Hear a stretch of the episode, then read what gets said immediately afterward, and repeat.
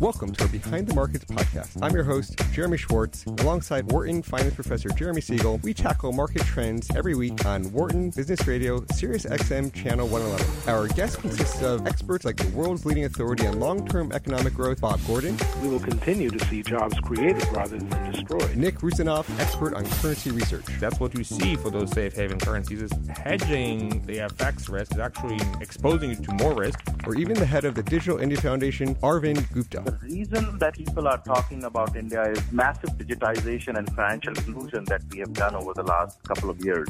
Enjoy this week's show.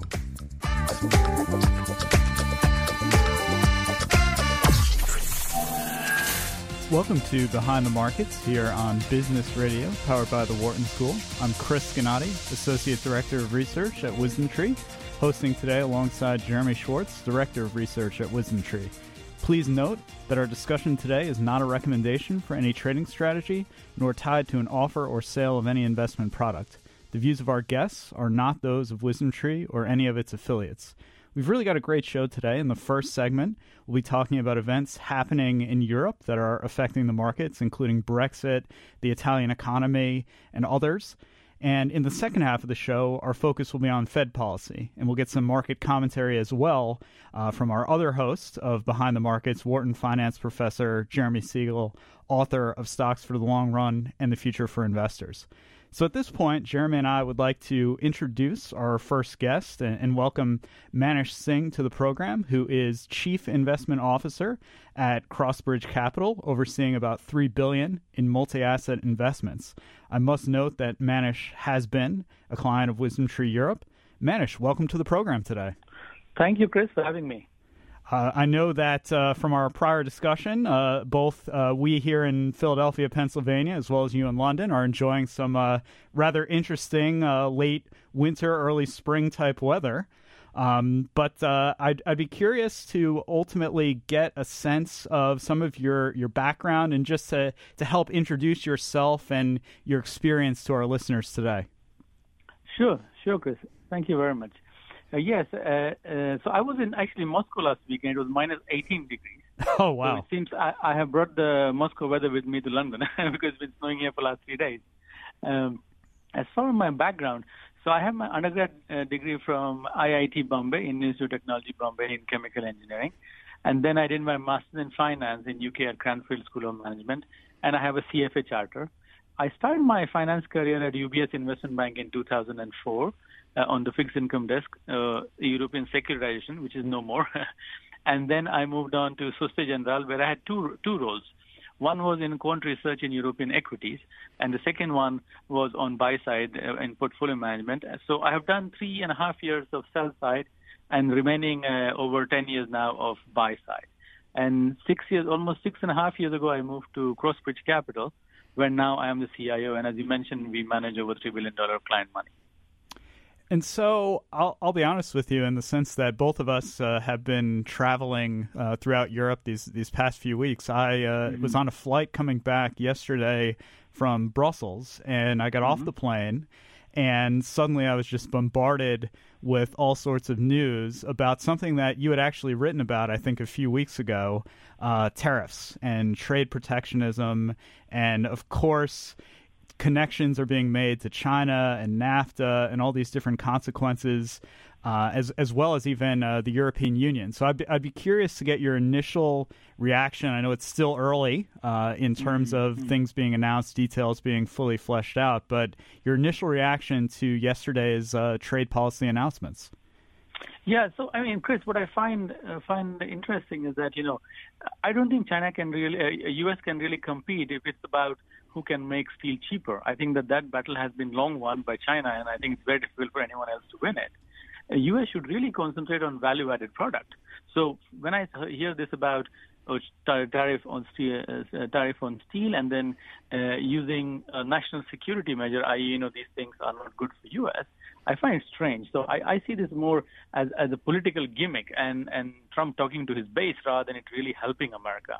Now, should we take these tariffs or, or, or fears of these tariffs seriously? I think we should because, uh, you know, this is how accidents happen that people just take things lightly and think, wow, this is never going to happen. and lo and behold, you know, it, it happens. I mean, in in 1930s, I think, uh, apart from Churchill, many few people believed uh, what Hitler had written in Mein Kampf. so you know, I think you you always have to take things seriously if, if a policymaker is mentioning about it. But but to the larger point, I don't think this really helps America. I think uh, it is rather going to hurt America. And, as you've seen already, people are talking about countermeasures and all, and it's going to be uh, really bad for everyone. So that is going to be devastating for market, devastating for everything else. So what we saw in the afternoon is that how you had Wilbur Ross who came on CNBC and he made his comments about oh it's not going to have a massive effect and he tried to mollify the market and you saw the markets are back up. But if you're looking internationally, what is happening? I think China has a power to reckon with. And I would say that you know U.S. and China has to really work together, and that is going to help the world globally. Where I really take a dim view of Europe is that you know Europe is far far more reliant on exports. So if you look at Germany, and if you look at what makes up their GDP, I mean, over half the GDP is on exports. Some people say even even higher than that, which means you're relying on other people's goodwill to buy your product. So I see Europe more exposed to these trade wars and tariffs than say China. But ultimately, it'll be bad for uh, across the board for everyone. And so it's interesting because, of course, uh, and and throughout my travels uh, in Europe, uh, everyone starts off maybe talking about the U.S. picture, U.S. politics, U.S. policy. What can we expect from the Trump administration? But then we look abroad and we start thinking about things and, and statements that I've heard now for a few years, which is the European growth story is maybe a few years behind that of the United States, but there's a lot of positives uh, potentially on the ground, whether it has to do with with consumption or other sort of economic sentiment indicators. I mean, w- would you agree that the picture in Europe is uh, is positive and, and could continue its expansion uh, a bit longer even than maybe the U.S.? Well, I mean, I, I, w- I would qualify uh, European story in the way. I mean, if I look at uh, uh, overall picture and how it is evolving, and how things have been, and where I see Europe is going, I don't think it's positive. But like with anything, you know, if you're coming from a low base and things have been really bad, then you could have few quarters or even a year of, of people get overexcited about oh Europe has come back and, and and Europe is doing very well. I disagree with that notion because I think that nothing has really happened on the structural side. I mean, what has happened is that ECB has bought the bonds, yields have fallen, and people have been rejoicing because you know cost of capital is low and you can borrow and ECB is going to you get issue bond and ECB ECB will buy a bond.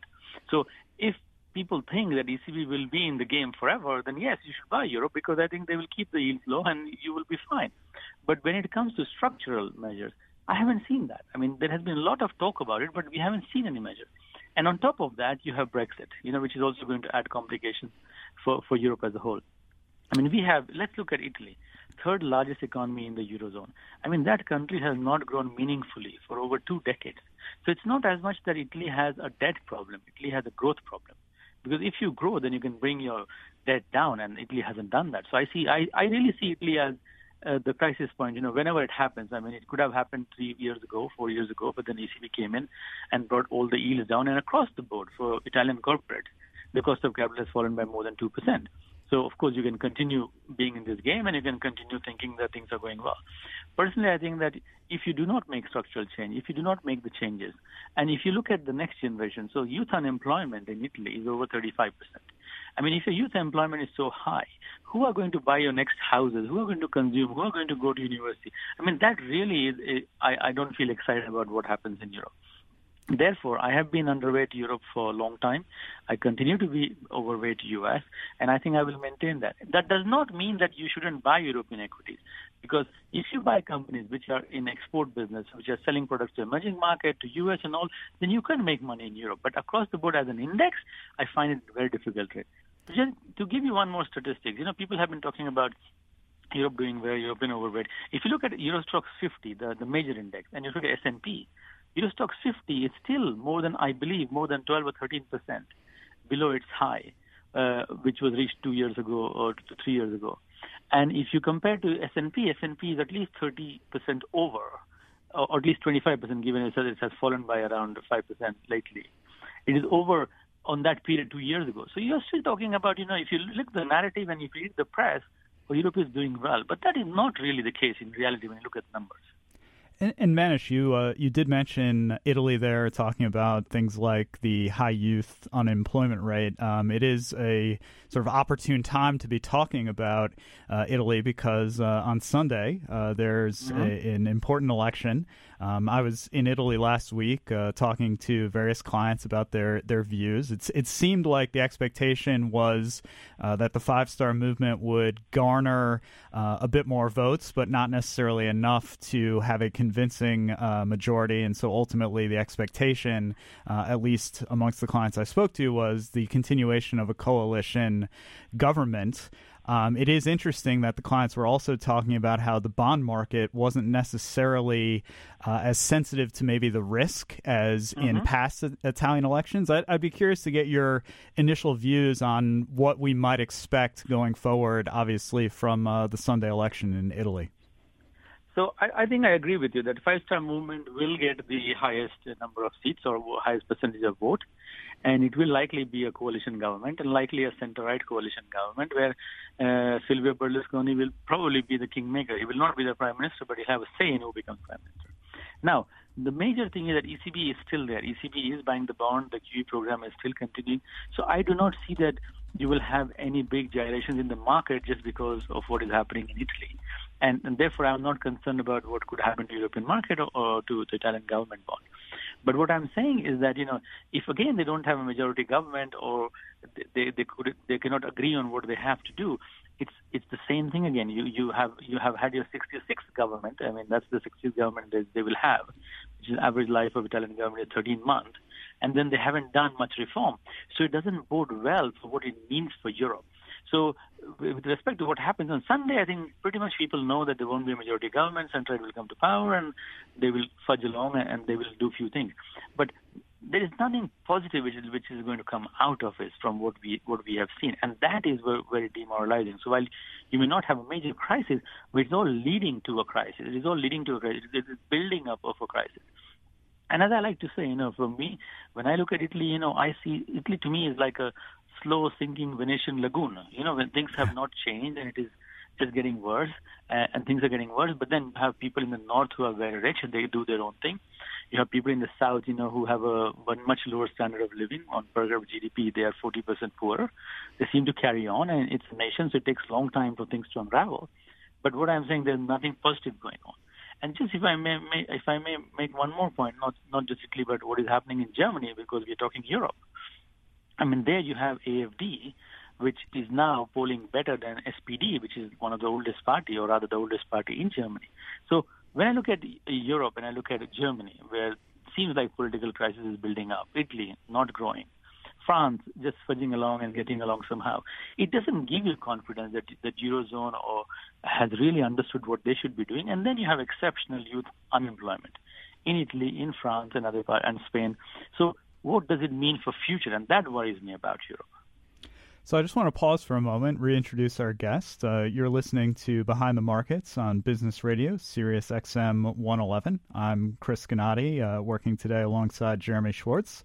And our guest this half hour is Manish Singh, Chief Investment Officer at Crossbridge Capital. I wanted to uh, invite Jeremy into the discussion at this point.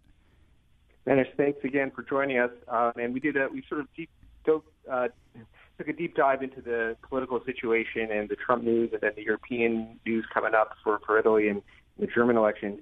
Maybe you could step back for a moment and just describe at, from Crossbridge Capital how you look at the world, how you frame, you know, you talked a little bit in your, your interesting commentary that you're sort of overweight the U.S., potentially underweight Europe, but overweight European exporters. How do you frame client portfolios for people? And maybe just talk a little bit more about your investment philosophy before we go go deeper on some sure. of the specifics. Sure. Hi, Jeremy. Yeah, sure. Uh, so at Crossbridge Capital, we take a very top-down view to investing. So what I really get more concerned about is GDP growth.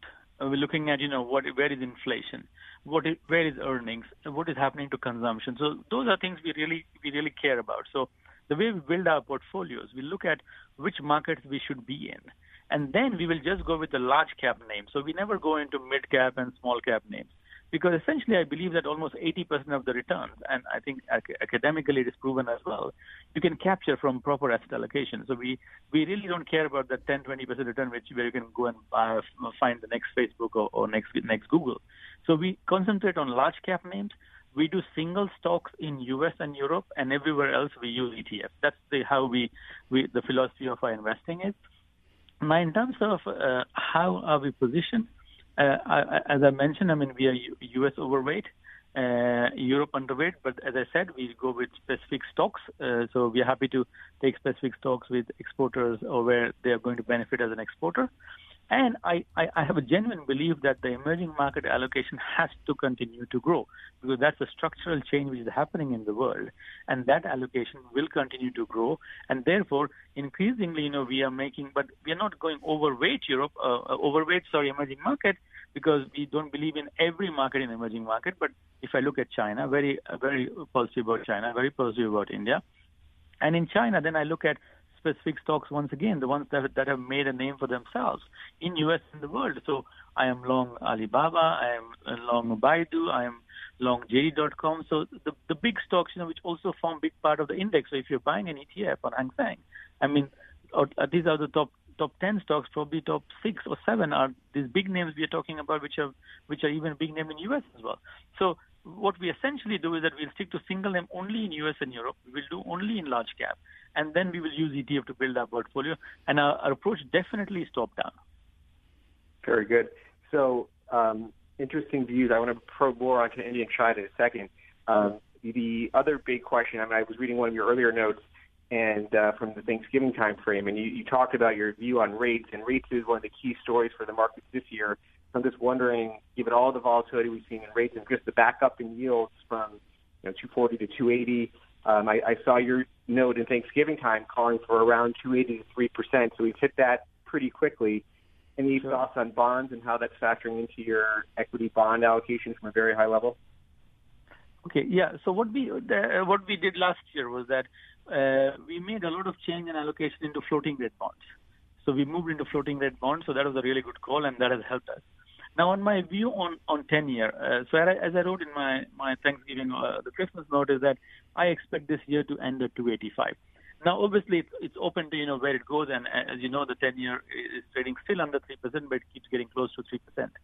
My view in terms of where where the growth is. So Yes, I think you've seen a, a really good quarter of growth. Probably, you know, you will get slightly better growth. Though looking at the Atlanta Fed number, which the prediction keeps coming down, I essentially inflation for me is not a very immediate concern. And the reason I say that is because if you look at the 10-year TIPS, and I wrote that in my last newsletter, the 10-year TIPS really the break even on that is not moving. So while you're seeing a move here in 10-year yield, and it could be for various reasons you're, you're seeing that move but you're not seeing a move in break even. So that is that is a very solid indicator to me that it's not about inflation really, you know, which is driving this this this thing, uh, the, the rise in yield. The second thing I bear in mind is that so long as ECB continues to do uh, QE, which it is doing, the US yield actually becomes very attractive to European investors. So that will keep that yield contained. So if it goes to 298 or 295, I mean, there you go. It becomes almost like a no-brainer to buy that because you're getting a much better yield. So I continue to believe that, you know, the 10-year rate is probably not going to shoot much over 3% if it does go over 3% because it is backed out. It's attractive for European investors inflation is not really the big concern. It could become a big concern depending on what happens. Now, if you start putting that on, if if Mr. Trump starts doing trade war and tariff war, then where is the 10-year yield going to rise? Rise. So I think I still hold that view that it will be contained, uh, and we will see what happens on inflation front, what happens on on the jobs front. You know, unemployment rate in U.S. will keep falling. Uh, probably the wages will keep rising, and let's see how much the wage rises. But I'm still open to looking at that. So so far, I haven't changed my major view on that our change into floating rate bond has been good, and we still continue to make changes into floating rate bond, bond uh, from uh, fixed rate bonds. Very good, interesting. So you you refer to, and I've I've thought this too that the the potential demand from foreigners, Europeans, Japanese, is so high. You know that in somewhat keeps the ceiling on our rates. Talk about what you think has been happening in the currency markets because you, a lot of research talks about carry trade rate differentials being a driver of currencies. And mm. you know that's only been widening, where the two-year spread between German bonds and U.S. yields are as high as it's ever you know been in 20 years. um, but mm. the euro generally has been strong. Um, and you talk about liking European exporters. I mean, what's your sense of what's happening in the currency markets? If you have any views there. Sure, sure, sure. I mean, I mean, on euro dollar, of course, there are there are various things that that drives euro dollar, and uh, you know, sometimes I I really don't understand why you get so strong, depending, you know, that what you look in terms of the GDP outlook or how the political outlook outlook in Europe is. And my belief is that you know I uh, my call on euro is that you know probably it's going to stay around 125, one one spot 25 range. That's that's my belief in you know, where euro is going to stay, and and, and that is predicated on what I think is going to happen in Europe and what is going to happen in US. Now, of course, this can all go haywire if the trade tariff war comes in, so that will be a different different situation to look at. But I think that while the economy, while the data in Europe is good, I think that there are some challenges going ahead. And if ECB starts taking foot off the pedal, then of course you could have euro rallying, and that is not going to help Europe at all. And then you may have you may have things reversing very quickly. So my basis is that 125 to me seems like a fair or rather slightly on a higher side, and I, I do not expect euro to move ahead of that unless there is a very strong underpinning on the economy side, which I don't see. I mean, I, I may be wrong, but I don't see that there's a healthy underpinning because I do follow policy and government changes very closely, and I see that as a over huge bearing on what happens, and people just seem to realize later on. I mean, you will recall six months ago, or at least six months ago, people were saying Merkel is the leader of the free world, and she can't even form a government. So you know, there are certain things you know which the narrative gets completely clouded by by media and people writing pieces, you know, which they feel and they think is the right thing to write, and not necessarily what is happening on, on the ground. Now, by by comparison, I think the U.S. economy looks much better, and that is my basis of you know where my U.S. overweight comes from. So that tells me that Fed will be active. Fed will. I mean, I have said that Fed is going to raise rates three times this year. I think probably that's going to happen still, and that will make the rate differential interesting, as you also mentioned just now. So on that basis, I would think that euro dollar, in my mind, should not go higher than 125. So I just want to pause a moment and reintroduce our, our guest today. Uh, you're listening to Behind the Markets on Business Radio, Sirius XM 111. I'm Chris Gannatti with Jeremy Schwartz hosting the show. Uh, we're speaking and, and, spending this half hour with Manish Singh, uh, Chief Investment Officer at Crossbridge Capital. And uh, for those of our, our, listeners that have been listening, we're, we're seemingly taking a, a, tour around the world, uh, thinking about different markets, be it the U.S., uh, be it Europe for the most part now. Uh, but I did want to take this segment and zero in and drill down. Manish, you had mentioned you're, you're quite positive about what's going on in India. I'd be curious uh, on more specifics there, as well as how you would structure uh, an investment into uh, that particular country today. Sure. Uh, so for, for India, I mean, uh, we, uh, this is not a promotion, but I use Wisdom Tree ETF, you know, oh, thank you. allocation. so, I mean, I, I quite like. It's an easy way to play in my mind. if, if we are looking at, if you, one is looking at a single stock, then I would definitely stay with private banks, i.e., not the publicly owned bank, because there are still issues which could happen in India. But what what I the reason I'm positive on India and uh, is, is is as follows. You know, a lot of things which is happening in India. Let's take the example of the last uh, banking scandal which came out, the PNB scam. I mean, the fact that these things come out, I see as a positive because these things were there, it was never not coming out. So I see it's almost like a, at a point where these things cannot be hidden anymore. People who were responsible of hiding it and, and, and just plodding it along are getting found out. To, to me, it's like actually a bullish signal because in the sense that you're seeing the cleanup is happening. So that makes me very positive. Of course, you saw the GDP number, which is strong. Especially strong was the, the, the investment number, which was very strong, investment going into the economy. And I know some of these policymakers of the poli- or the policy because I've been following it very closely, and I see there's a genuine, genuine interest in growing the economy and doing better. So when you have the political will and the majority, as is the case with the current government, remember we haven't had a majority center-right government in history of India until Prime Minister Modi got elected as a majority center-right government. So you're seeing these things happening in India, and this will continue. And there is a genuine momentum on the ground from the people who have benefited from it. Of course, if you if you see some of the biased media narrative, you may you may misunderstand that that something else is going on. But on on on base of data, on base of what is coming out, and what Prime Minister Modi himself has done, it's very positive. However, I would I would I would caveat it in a big way India is still an emerging market. Uh, emerging market. Uh, dollar can still play a big role in terms of what happens in India, and so I think you have to be careful about you don't go overboard completely and, and lose track of you know what India is doing. So, however, I would say that if you were to keep your money in, in equity and leave it for five or ten years, you will be making a lot of money. I mean that that I strongly believe in, even though you will have volatility on the way in, in what is happening. So on that basis, for for policy reason, growth reason, the reform that we are seeing in India, those are the reasons that makes me positive about India.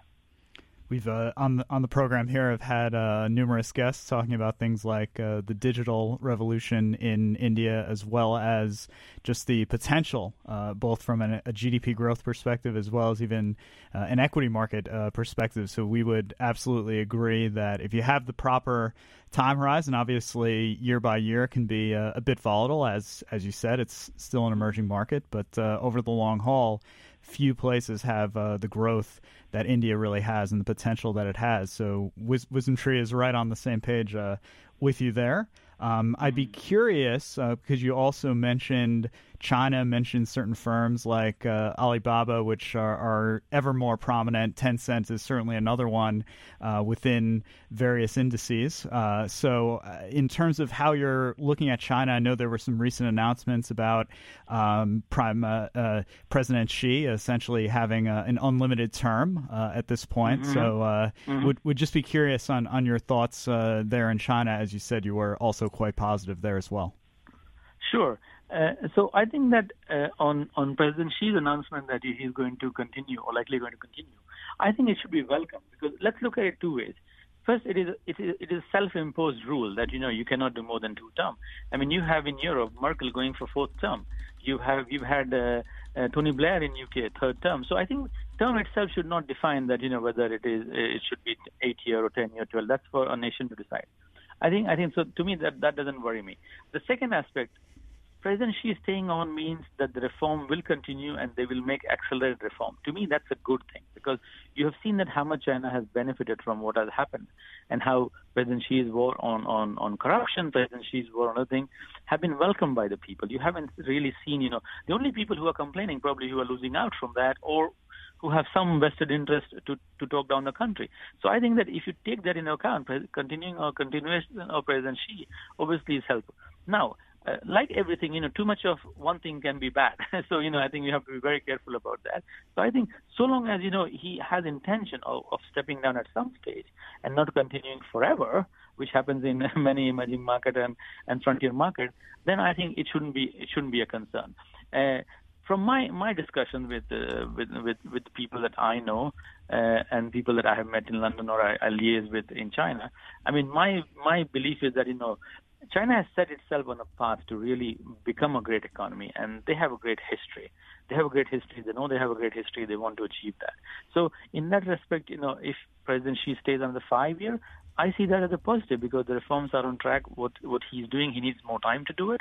Uh, people are behind him. You haven't seen any outcry from anywhere saying that you know this is a bad thing, and that just means that he's going to make even more changes, and that should be seen positively given the importance of China to the world, second largest economy, and probably the largest on PPP basis. So I I think that that's very important what has happened.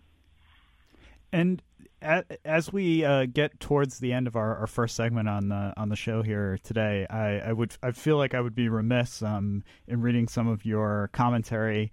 Uh, I feel like we have to at least touch on uh, some of the market movements that we saw in the U.S. as well as some of the things that we saw within uh, different derivative uh, type markets uh, relating to the VIX, among other things. Uh, in in your view, as you as you kind of look at a big, surprising uh, shift in say the level of volatility, given your experience on the quantitative side, how might you help people get the proper context? Thinking, is, is this sort of the beginning of the end of the big bull market rally that we've enjoyed for an extended period, or is this sort of a shorter term blip that many people who are waiting on the sidelines might benefit from thinking of as an entry point into, say, the U.S. market? I know you had indicated you're still overweight U.S. Mm. So, in terms of our, our last question today, would be curious on your thoughts there.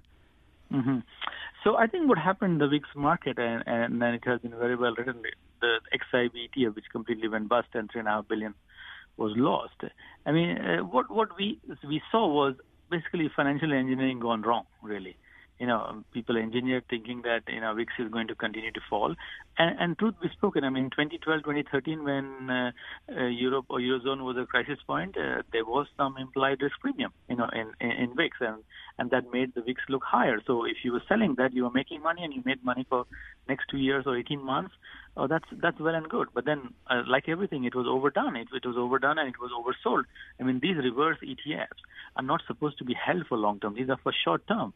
I mean, the bold, uh, the, uh, the, the, the prospectus for XIV says in bold and underline that if you hold your ETNs as a long-term investment, it is likely you will lose all or substantial portion of your investment. The long-term expected value of your ETN is zero. So they told everyone that the long-term value is zero. So I don't think it's a case of mis-selling. Also, it's just people not understanding what they're buying.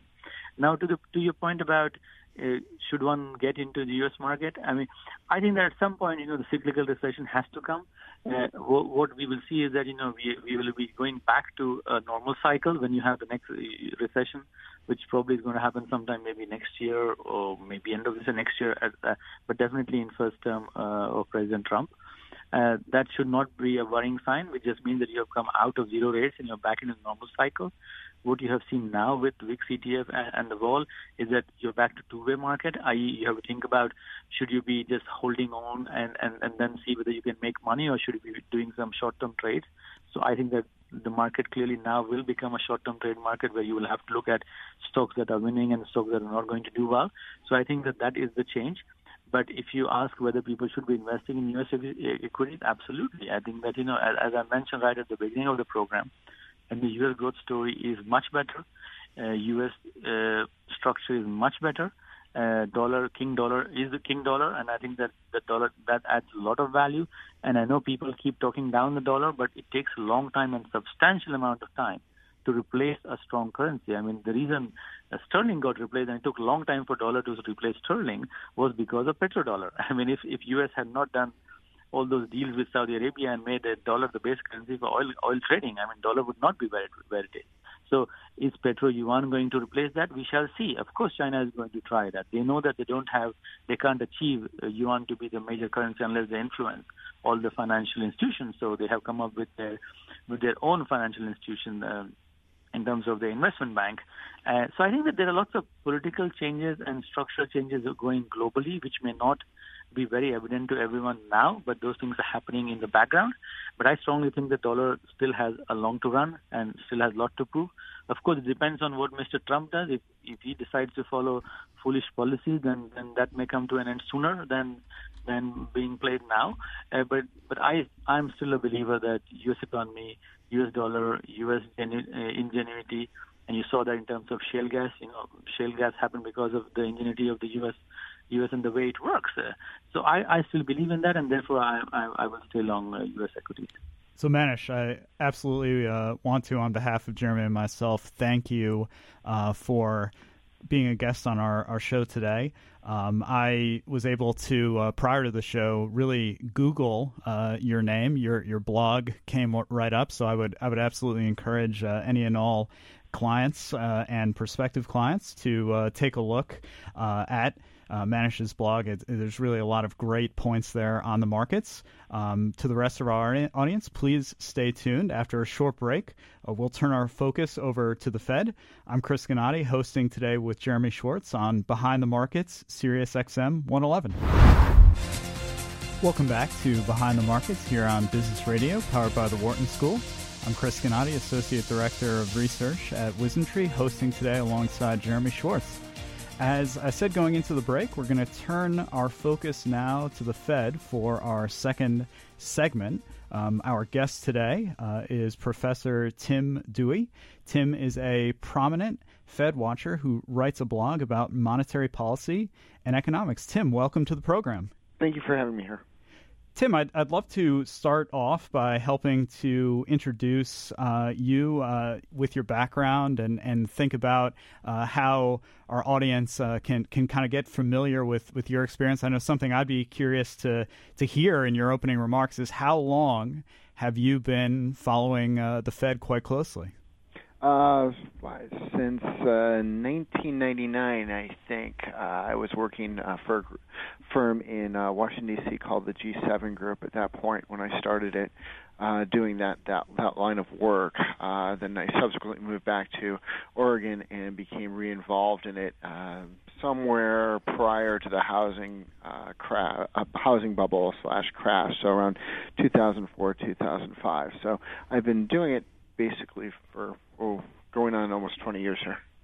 And a lot's happened in those 20 years, uh, to to say the least. Um, I'd I'd be curious uh, as as we sort of open the program here, and on our last segment, we we talked about it from sort of one perspective, but uh, clearly uh, if we were thinking on, on, say, Monday, what we'd be talking about here on Friday, we would say 100% uh, Jerome Powell is testifying before the House, before the Senate, uh, and it's important to dissect any and all comments that he makes to try to get any sort of signals that he may uh, either consciously or unconsciously send uh, as to the path forward for monetary policy. But of course, yesterday we've had some uh, interesting announcements from the Trump administration. So I would be curious on your take, having looked at these types of matters uh, through the years.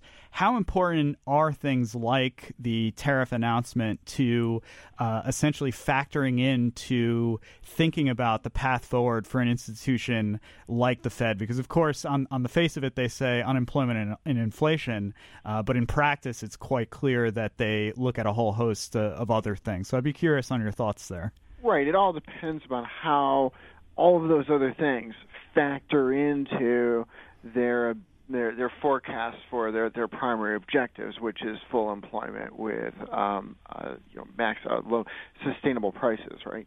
Um, so so to the extent that the trade um, uh, that the we can view this tariffs as something like a supply side shock, right? Where where now we have higher prices and probably a constrained output uh, as a result of these kinds of tariffs. Um, so uh, the, the, the response I think for the central bank would be, well, maybe this is going to take a little bit of growth off.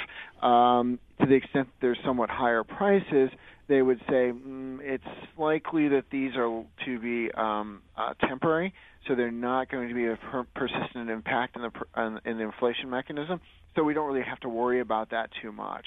So the net result would be something like maybe we can not scale back um, uh, interest rate forecasts. But before I say that, I want to caveat that that you know the, the tariffs themselves at this point are fairly small, and I would not expect them to have those kinds of large macro impacts uh, that could t- could shift policy like that. And I'll, I'll, be honest, in the sense, for the last two weeks, I've been traveling throughout Europe. Uh, had some meetings in Italy, had some meetings in Brussels, and I feel like every start to every client conversation uh, was about the Fed and about uh, the various thoughts that we might have on the path forward. And of course, uh, the consensus seems to be around three rate hikes uh, with a continuation of the lowering of the reinvestment of the interest on the balance sheet uh, instruments and gradually starting to wind that down. I- would be curious how, how someone with your experience would sort of start at the consensus view and then help our listeners sort of dissect how they should uh, essentially factor in the probability that either we might have four hikes or we might have two hikes. What, what are some of the key things that someone in your position might be looking at to help just general people have a better idea of what the Fed is looking at and what they're thinking of and how it leads to the policy that we actually see meeting to meeting? Right.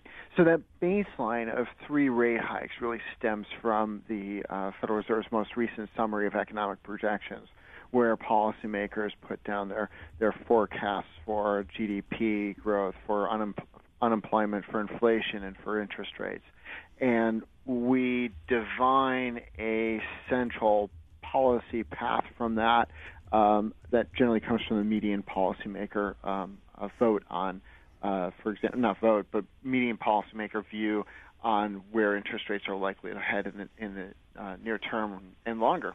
Uh, so, so, so that's where that comes from. Now, to be honest, that's not really a, it's not a consensus view of the institution. Uh, that's sort of a guess of where the consensus view would be, uh, given the forecast, but it doesn't really represent an official uh, forecast for, for the Federal Reserve. You know, that said, that sets an expectation that policy is likely on target for for three rate hikes this year, and then uh, two to three in in 2019. So that's where that basic expectation came from. Now, when we think about how that's maybe evolved, we look at really what's happened since that last forecast was released. And so that was in the middle of December. Uh, since then, we've seen a fairly solid uh, U.S. economy. Uh, hasn't shown a lot of signs of, of weakening, uh, and if anything, shows signs of, of strengthening. You can look at the um, Institute of Supply Management report this week, which was very positive for manufacturing and suggests the U.S. economy is on a fairly strong cyclical upswing. Uh, you see, you look at that. You also look at uh, maybe policy changes have been announced since since then. So, for example, the uh, spending increases that we saw with the bipartisan spending agreement. And you look at these things and say, well, what's going to be the most likely direction in the change of forecast? And then how is that going to impact the, the, the likely direction of the, the interest rate policies necessary to uh, maintain full employment and uh, stable prices? So I think when we look at what's happened since since um, uh, since uh, uh, the last uh, time we saw these forecasts, we would conclude that a net there's going to be forces that risk an increase that cause us to think that there's a risk that they're going to see an increase in those forecasts for interest rates for this year and next year. So I want to pause for a moment. I'm Chris Gannatti, uh, hosting today with Jeremy Schwartz. Uh, you're listening to Behind the Markets on Wharton Business Radio, Sirius XM 111.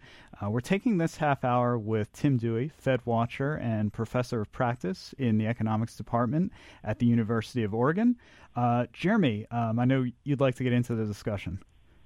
Tim, thanks for uh, again joining us on the show. Again, it's always a pleasure to talk to you. Um, the you know the this is the first time really this week we're getting a real glimpse of Powell uh, intensifying, and I'm just curious on how you see him as a communicator. Um, you know, on on Twitter I've seen people like uh, Mark Dow say perhaps he's even a better communicator than Yellen or Bernanke. Anything from just the testimony, how he's trying to manage expectations that you're you know, taking from how he's talking to the markets right now?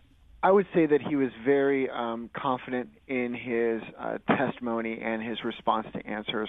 Uh, that that he actually looked like he'd already been in the in, in the job for for a couple rounds of this. Uh, so he's very confident, delivered his his message with um, uh, certainly a, a, degree of um, caution, um, particularly in the second one about you know, how his words would be interpreted interpreted. Now, the the the Tuesday one uh, he was a little bit more forthcoming, uh, certainly in, in explaining what his views were and how they might be, uh, not, not necessarily that those are the same views as the FOMC's. Um, and I think we kind of pulled back a little bit of that on, on Thursday. There's always this caution of, of Fed um, uh, chairs. Do they want to you know, use their views as sort of public anchors for every uh, for for the decision making process, or would they prefer to keep uh, the decision making process a much more um, uh, consensus driven process? So you know that, that, that we're seeing. Um, uh, you know, I, I, I don't know that um, uh, that this is a dramatically different shift from uh, our previous chairs. Uh, but I, I do think that there's there's a little bit more initial confidence in the job than maybe we saw in our previous chairs.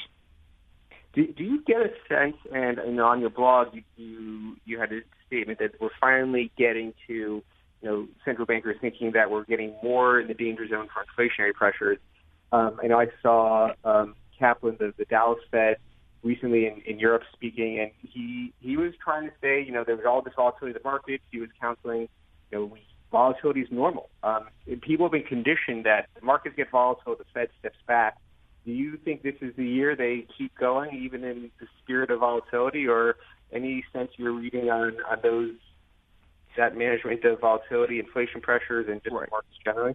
I don't think the volatility that we've seen so far is enough to deter the Fed from continuing to raise interest rates. Uh, in the scope of, of, of um, what we've seen over the last couple of months, uh, I think that the decline in, in stock prices we've seen recently is not terribly unexpected, and I don't think it was unexpected for the Federal Reserve. In fact, I think it's almost better for them that this happens uh, a little bit sooner, so that the, the the decline is not as great as it might be if, if stock prices had kept going up uh, basically nonstop for for another two months. So I don't think we're seeing that kind of um, uh, you know, negative impacts from these stock drops that would uh, uh, in, influence the Federal Reserve's um, decision. I think really what the Federal Reserve is looking at is how strong is growth right now? How is that feeding through our, forecast? Uh, and and already it looks like um, uh, you know the, the pace of growth is is likely to put a lot of stress on these forecasts for for for stable-ish employment, unemployment this year and for um, stable and low inflation. And so, uh, Tim, I'd be curious, uh, jumping back in here, uh, in terms of how you think about sort of the nexus of Fed policy. One one indicator I know that Jeremy and I spend a lot of time looking at is the two year, ten year spread, and you can go back, of course, to the late 1970s, and you see that uh, usually when you get that inverted yield curve measured in that way, it presages a, a recession ultimately because at that point it's where the Fed has r- raised interest rates so much that they've decided the risk of inflation is so high that they need to put the brakes on the economy. Um, we we heard our last guest, and we, have heard others thinking about the potential uh, that a cyclical recession in the U.S. occurs in 2019. Uh, but would be curious, uh, again, with your experience, uh, how you think about approaching uh, that very important question, really for all asset classes around the world. No, I think, think that's a great question. Um, t- a 2019 recession uh, so, so you kind of have to back it up. So, so you take that yield curve story, which which is is is very evident in the data. It is arguably the best um, uh, longer run predictor of a recession uh, typically what you see is is the Federal Reserve um, raises interest rates, uh, and at a certain point, stock markets, or excuse me, uh, bond markets start to, to to piece together. Well, maybe they've risen them too much, and we're going to expect interest rates to to fall, and that tends to keep downward pressure on that long end of the yield curve. Um, uh, and that's usually the, the bond market signal that you know, conditions in the economy are weakening, and we should be concerned about um, uh, rec- recession what we've seen in the past is generally the inversion of the yield curve occurs almost a year, if not more, ahead of the recession. That's why it's it's a lot of people you know are hesitant to buy into that that story, the yield curve story, just because when the yield curve inverts, actually some of the data is going to be looking pretty good. Uh, so so then that gets you the question of well well what is the likelihood of this 2019 recession? Well, in order to get that, you'd have to have factors that are really driving up, I think, um, uh, interest rates, short-term interest rates, quite quite rapidly here in the next couple of months. Uh, and and I don't see the Fed making quite that big of a change in that period of time. So if the Fed were to invert the yield curve by late this year, then the earliest I'd expect a recession would be late 2019. If the Fed didn't get around to inverting the yield curve until um, uh, you know middle of next year, then we're looking probably at least another year out. Uh, so my uh, my view is that a recession this year is very unlikely. A recession in anything before the very late part of 2019 is very unlikely. If we're going to have an issue, I think it would be pushed off until 2020 or not. And and something related to that, um, and, and, along a similar line, uh, you'll you'll hear uh, a lot of the big players uh, within fixed income from time to time uh, announce that it's going to become the beginning, and, and might we we already might be in uh, the beginning of sort of this bear market for bonds. I know uh, the U.S. ten-year hit around a level of say 1.3, 1.4 a few times a few years ago, and now we seem to be in this upward trend. But we've been head faked before, like in 2013, and we subsequently went down significantly after that. And so you, you sort of look at the broader range of history. You say from the 1980s to today, by and large, a bond investor over that full long term period has done quite well. But looking forward over the next 10 years, the next 15 years, it's very hard to take today's starting point and say that bond investor does equivalently well over this next period. And I, I would just be curious to get your sense uh, and thought process on how to think about what could be an important changing dynamic in the bond market, or if you're on the other side of the coin and you're saying we're probably going to get head faked again and yields may very well go lower from levels around 3%. Right. Well, obviously, it's very hard to recreate that you know move from 1984 till now in bonds. Uh, yes. There's just not as much room to run. Uh, even if we did go back to to to uh, um, uh, you know one percent, it, it would never be the same same. And so you know it's unlikely again that that that, that bond investors are going to see the, the same kind of, of of of patterns that we saw recently. Now now it is a great question uh, though of to what extent do we see bond prices normalize over the next two years? Uh, and and and to me, that really reflects a, a, deeper issue as to what extent do we think that neutral rate of of interest has fallen. Uh, and if it's fallen to something quite low, like one percent, uh, we might not see longer rates rise too much above three to three and a half percent um, uh, in this cycle. Uh, so that would be, I, I, you know, I, I think uh, it's reasonable to talk about that kind of story where no, neutral interest rates have fallen so much that we don't see a large um, increase in interest rates here going forward. And you know, th- then you get into an issue of well, what could then change that situation? Well, you could talk about higher productivity growth. You could talk about um, uh, faster um, uh, demand growth fueled by uh, fiscal stif- stimulus and deficit spending. Uh, you can talk about the possibility of higher inflation in the future. So you can talk about a number of factors that then would say, well, interest rates are actually going to be rise, um, uh, you know, to four and a half percent. Um, those are the, the two scenarios I, I tend to work with when I think of what's the likely path of, of what's the higher end path of interest rates going forward.